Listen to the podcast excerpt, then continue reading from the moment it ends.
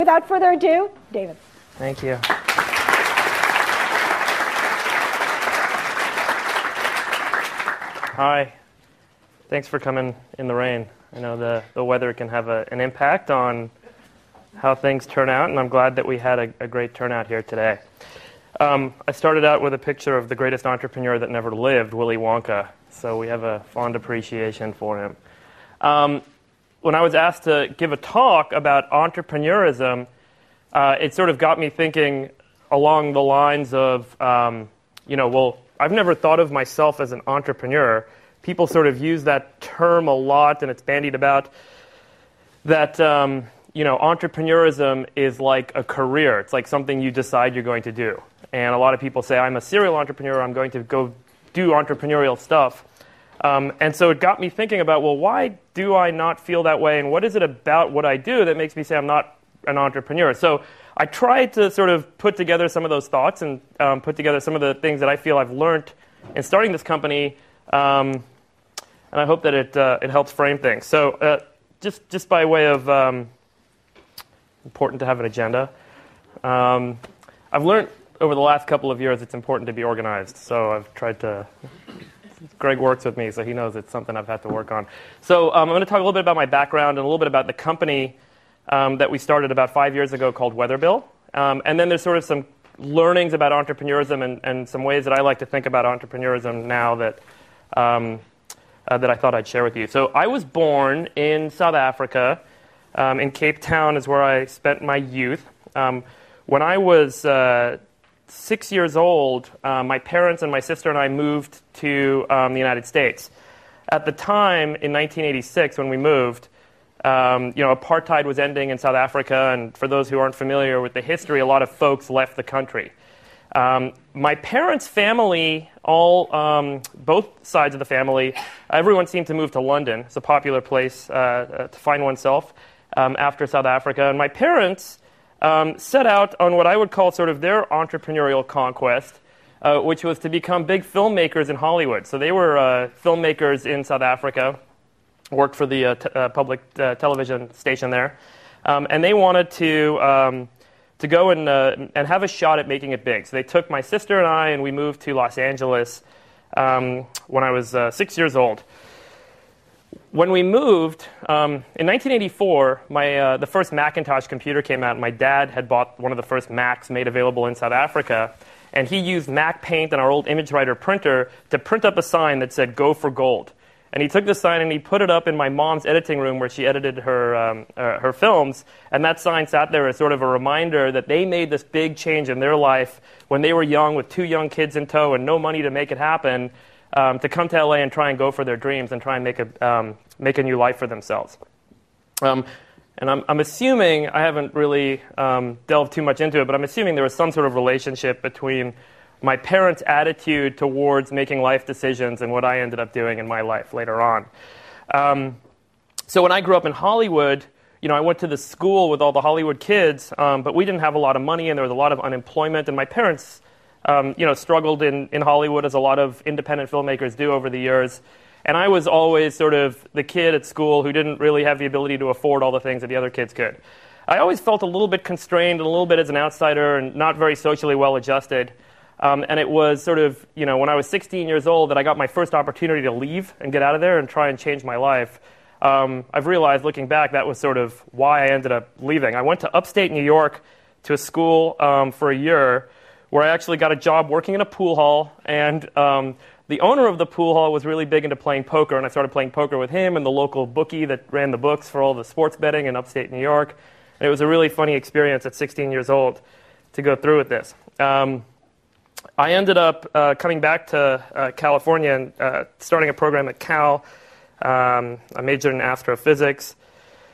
And since I was a young kid, I always said, um, when I was a young kid, I want to understand the secrets of the universe. I want to unlock and understand why things work the way they do. And I know there's a lot of engineering students in here, and I've got to imagine there's a, there's a hint of a motivation in each one of you that says, why are things the way they are? What makes them work? And for me, the biggest problems, the biggest questions that had never been answered are found in cosmology and in astrophysics, and this is what sort of drove me to go get my degree in astrophysics.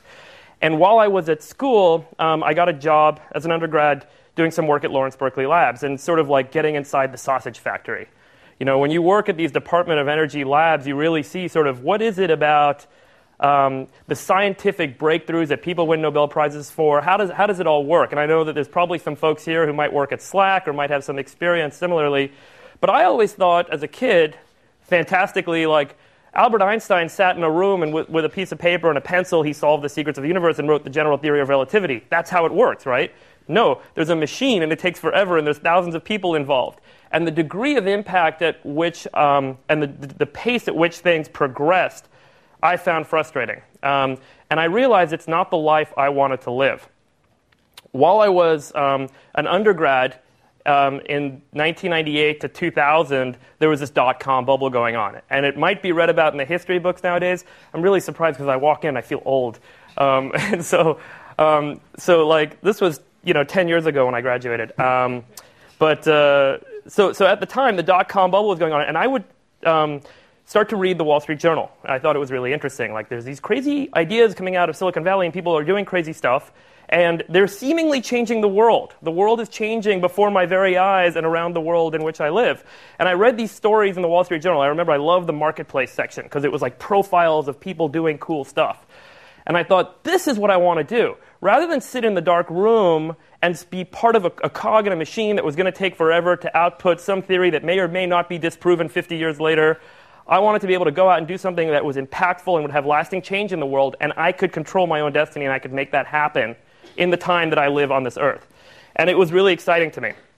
Um, towards the end of my undergrad career, so I said, I want to go and do technology stuff, and I want to go do this Silicon Valley stuff. So towards the end of my career, it became uh, clear this dot-com bubble was blowing up, and there were all sorts of problems in Silicon Valley. And around that time, I got a job um, in investment banking when I graduated, because that was like the one thing that seemed like, oh, it's a good job. You can actually um, you know, make a... Uh, um, that's the secret of my success, Michael J. Fox. Um, there you go. Um, the, uh, you know, that, that's the one job that everyone sort of said, that's a good profile job. You'll learn a lot about how technology works. So I was doing technology investment banking. We basically advised companies on acquisitions. And when I started, there was eleven people in my investment banking analyst class. And two years later, there were only two of us left. It was like the great contraction, I would call it, um, of Silicon Valley uh, that I got to sit through and watch. Dozens of companies, and I worked on about twenty acquisitions at the time. And I got to see all these companies and um, and sort of the C E O that started these things and the failures that they went through and the challenges, and they're selling these companies off because it's a, it's a frenzy and it's a disaster and so on and so forth. Uh, and then I did a little work in private equity, and um, during the time I was focused on in finding investments to make an online advertising company. So it was really cool. I got to see all these different businesses and how they worked and how they operated. And I learned a lot about um, Google at the time and how Google was doing. And it was a growing up company. Um, it's about less than one thousand people there at the time. Um, there was clearly a future in front of it. It was still a private company, very secretive, but there was a good understanding of sort of what was going on there. And they were forming a corporate development team, and so I took advantage of the opportunity and joined because, you know, let's see how a business works. This is something that's interesting and exciting, and I've never actually worked at a company and seen how these companies work. And um, the exciting part about private equity was you could invest in these businesses and see them grow. Well, now you could actually be a part of it, so that's why I made the move to Google. And I learned more in Google than I did at any other point in my career, in my life for that matter, because there was so much going on. By the time I left Google, um, there was over ten thousand people. Um, and I left Google to start WeatherBill. So let me tell you the story. In two thousand two, I used to drive um, past the uh, uh, down the Embarcadero to get on the two eighty to go to work, um, or sorry, to get on the two eighty and the one oh one to go to work in Foster City. And I used to drive past this place called the Bike Hut. It's right next to A T and T Park on the Embarcadero. And they rent bicycles to tourists, and they ride them around on the waterfront. And at the time, when I was I was doing investment banking, you know, I was learning about finance, and I was learning about business and how, you know, managers think about their P and L and their operating and their income statements and so on. And every day it was raining, the Bike Hut would be closed. So the guy wouldn't even come in and open up shop because tourists aren't renting bikes and riding around in the rain. So the dude didn't even show up to work. And I thought, that's a pretty crappy business. Like, whether or not this guy is going to make money in a given month is based on how many days it rains. And so you start to think, well, that's actually a big problem. You ever go to the movie theater on a Sunday when it's raining? There's like so many people in the movie theater. And the coffee shops are packed when it's raining. No one goes to the ski resorts when it's warm and it hasn't snowed. So like, you start to think about it, and it turns out that, and I love this statistic, this is our big number, the seventy percent of businesses are affected by the weather every year. So years later, when I was at Google, I came back to this idea about sort of, you know, all the world's businesses affected by the weather. Maybe there's something they can do about it. And we can sell coverage to pay them if bad weather happens, making it easier for them to run and manage their businesses. seventy percent of the world's businesses, you know, four trillion dollars of the G D P in the United States each year. And um, at the time, I was working at Google, working on AdWords. And this idea of sort of taking lots of data and being able to extract signal from it and determine um, some sort of fee or charge that one would make to a customer, in the case of Google advertisers, could apply here. We could analyze weather data, we could determine the probability of future weather events occurring, and we could sell you coverage that would pay you if bad weather were to happen to your business. And so if you know that the bad weather is going to cause a loss of one hundred bucks, well then you want to get paid one hundred bucks when that bad weather happens. And so we'll give you a price to cover that because we will be able to figure out the probable the probability of that event occurring, and we will charge you an appropriate charge to uh, to cover you. And there's no claims process or proof of loss because we can monitor the weather. There's all these data feeds available now. So choose a weather station where we have a data feed, and we'll monitor the weather automatically, and we'll trigger a, a check to you if it happens. So um, big problem, huge global market opportunity. The first step was building a, a basic sort of prototype. And so this was our first prototype. Can you see that okay? Yeah, cool. Um, it's pretty, uh, pretty, pretty good-looking website. Um, so I wrote a prototype. But the first thing I did was um, buy some weather data. So you got to, you know, we bought some weather data for about two hundred stations, and um, we got availability on feeds into those two hundred weather stations. So we could now monitor two hundred weather stations, and we knew what the history was for going back thirty years. And so the first pricing engine was written in R. Everyone here familiar with R, right? So it's like open source. You can write a Java connector, and then you can write a front-end app, and now you've got a website that uses R to price stuff. And so we were able to um, uh, use the data that we had bought. And so when you typed in the dates of coverage you wanted and choose your weather station and say, what do you want to get paid for? I want to get paid one thousand bucks every day it rains, more than a quarter inch, as measured at the Stanford campus. So we would take the appropriate weather data, look at the last thirty years of history, get a distribution, fit a distribution model to the empirical data, and we would be able to use that to calculate the expected loss on that product and be able to figure out what we should charge you to cover you against that occurring. So that was the very simplistic prototype, and we could use that to then go and ask people for money to start this business. So the first guy was, um, to give us money was a, a guy named Danny Rimer, who works at a, a venture fund called Index Ventures. He wrote us a check for three hundred thousand dollars, um, which I then was able to quit Google and um, and go and say I'm comfortable enough to uh, to do this. And when I quit Google, I left a lot of stock on the table and a lot of money behind, and I didn't have a lot of money at the time, and it was kind of like, well, you know, why not? Like, let's just, um, you know, take advantage of this opportunity we have in life. And when, you know, you're presented with opportunities where you feel you can make a really big impact, it's worth doing it in light of the sort of comfort of not doing it.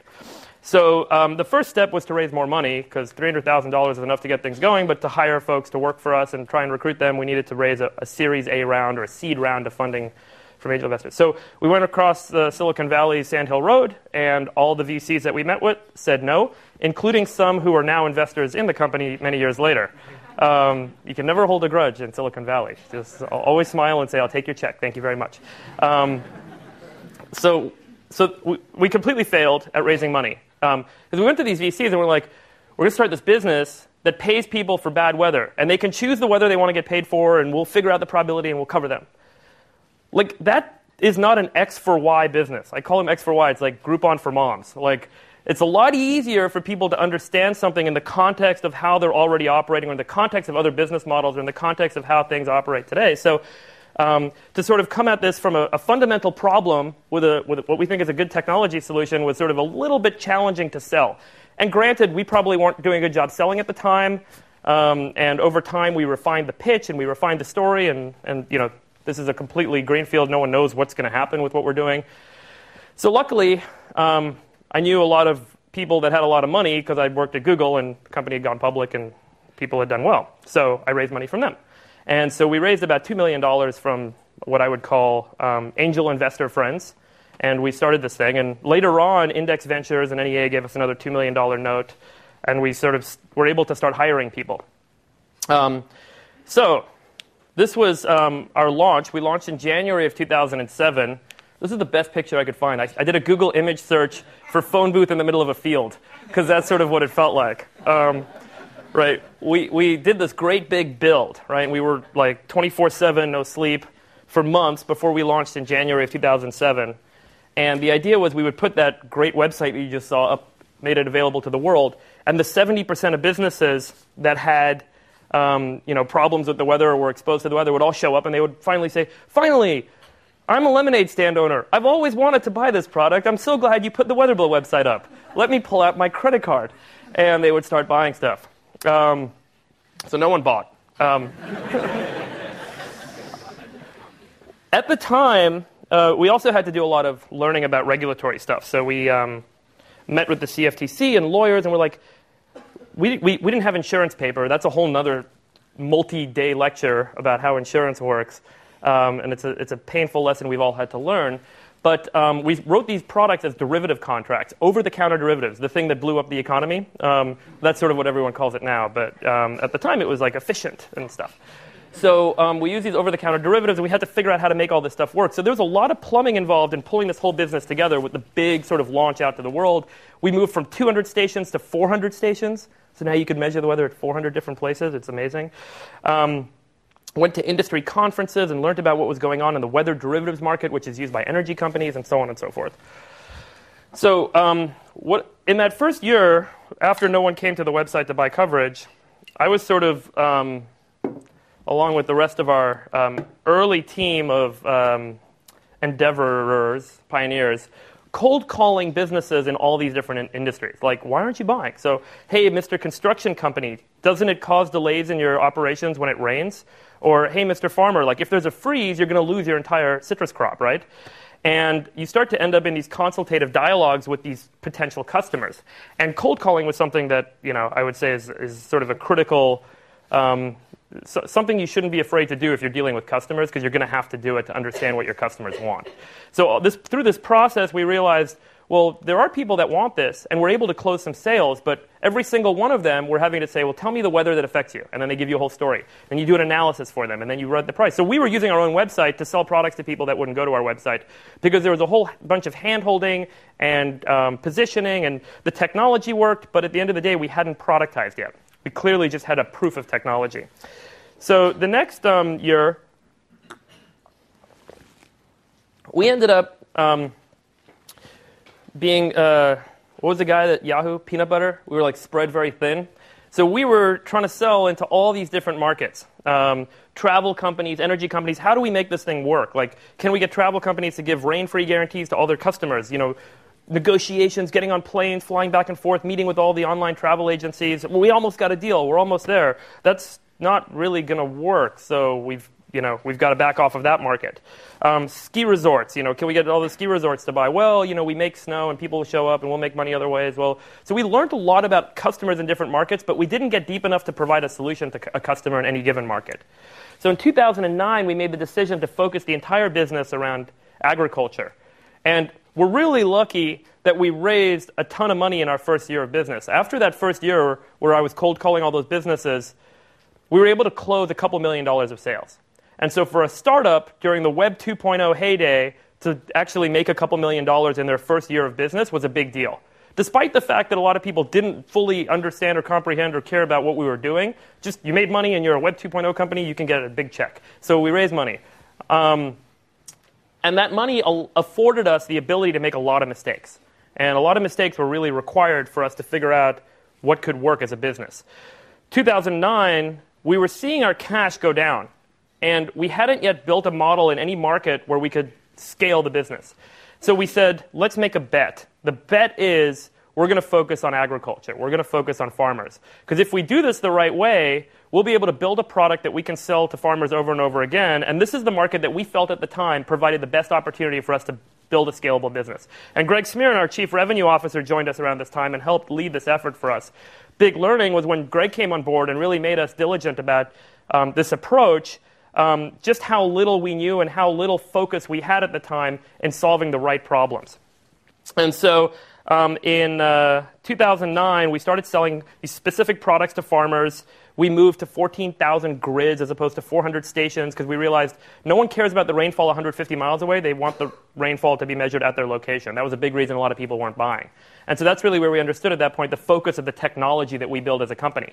Measure the weather more and more locally. And today we measure the weather using Doppler radar and satellite imagery and all sorts of things that can pinpoint the weather to your exact location. And the technology scale at which we operate has become pretty substantial. Um, but at the time, that was a big move for us. And so the ag product started to work, and we realized that we needed to provide full-season protection to farmers. So none of us came from an agriculture background. None of us came from an insurance background. But it turns out farmers won't buy your product unless it's written on insurance paper. So we had to figure out how do we build an insurance company. And that was a lot of fun. Um, like I said, I'm going to leave that conversation off for another day. But we had to get all the regulatory approvals in all fifty-one jurisdictions in the United States for doing this, where you're not actually sending an adjuster out to measure what happens to your uh, farm. We're actually just writing you a policy that says, if this weather occurs, I'll send you a check. And how do we get that approved? And how do we get an A rating on the product? And how do we get the money and the reinsurance to back us? And this all became a big hustle, but it worked. And um, last year, we launched a program called Total Weather Insurance, and we figured out a sales model that works, that scales, where people will buy the product every season, and we can go out and close sale after sale after sale in a given day. And so um, we raised a bunch of money earlier this year based on the fact that our business was growing very quickly, and we had a product that every farmer wanted to buy.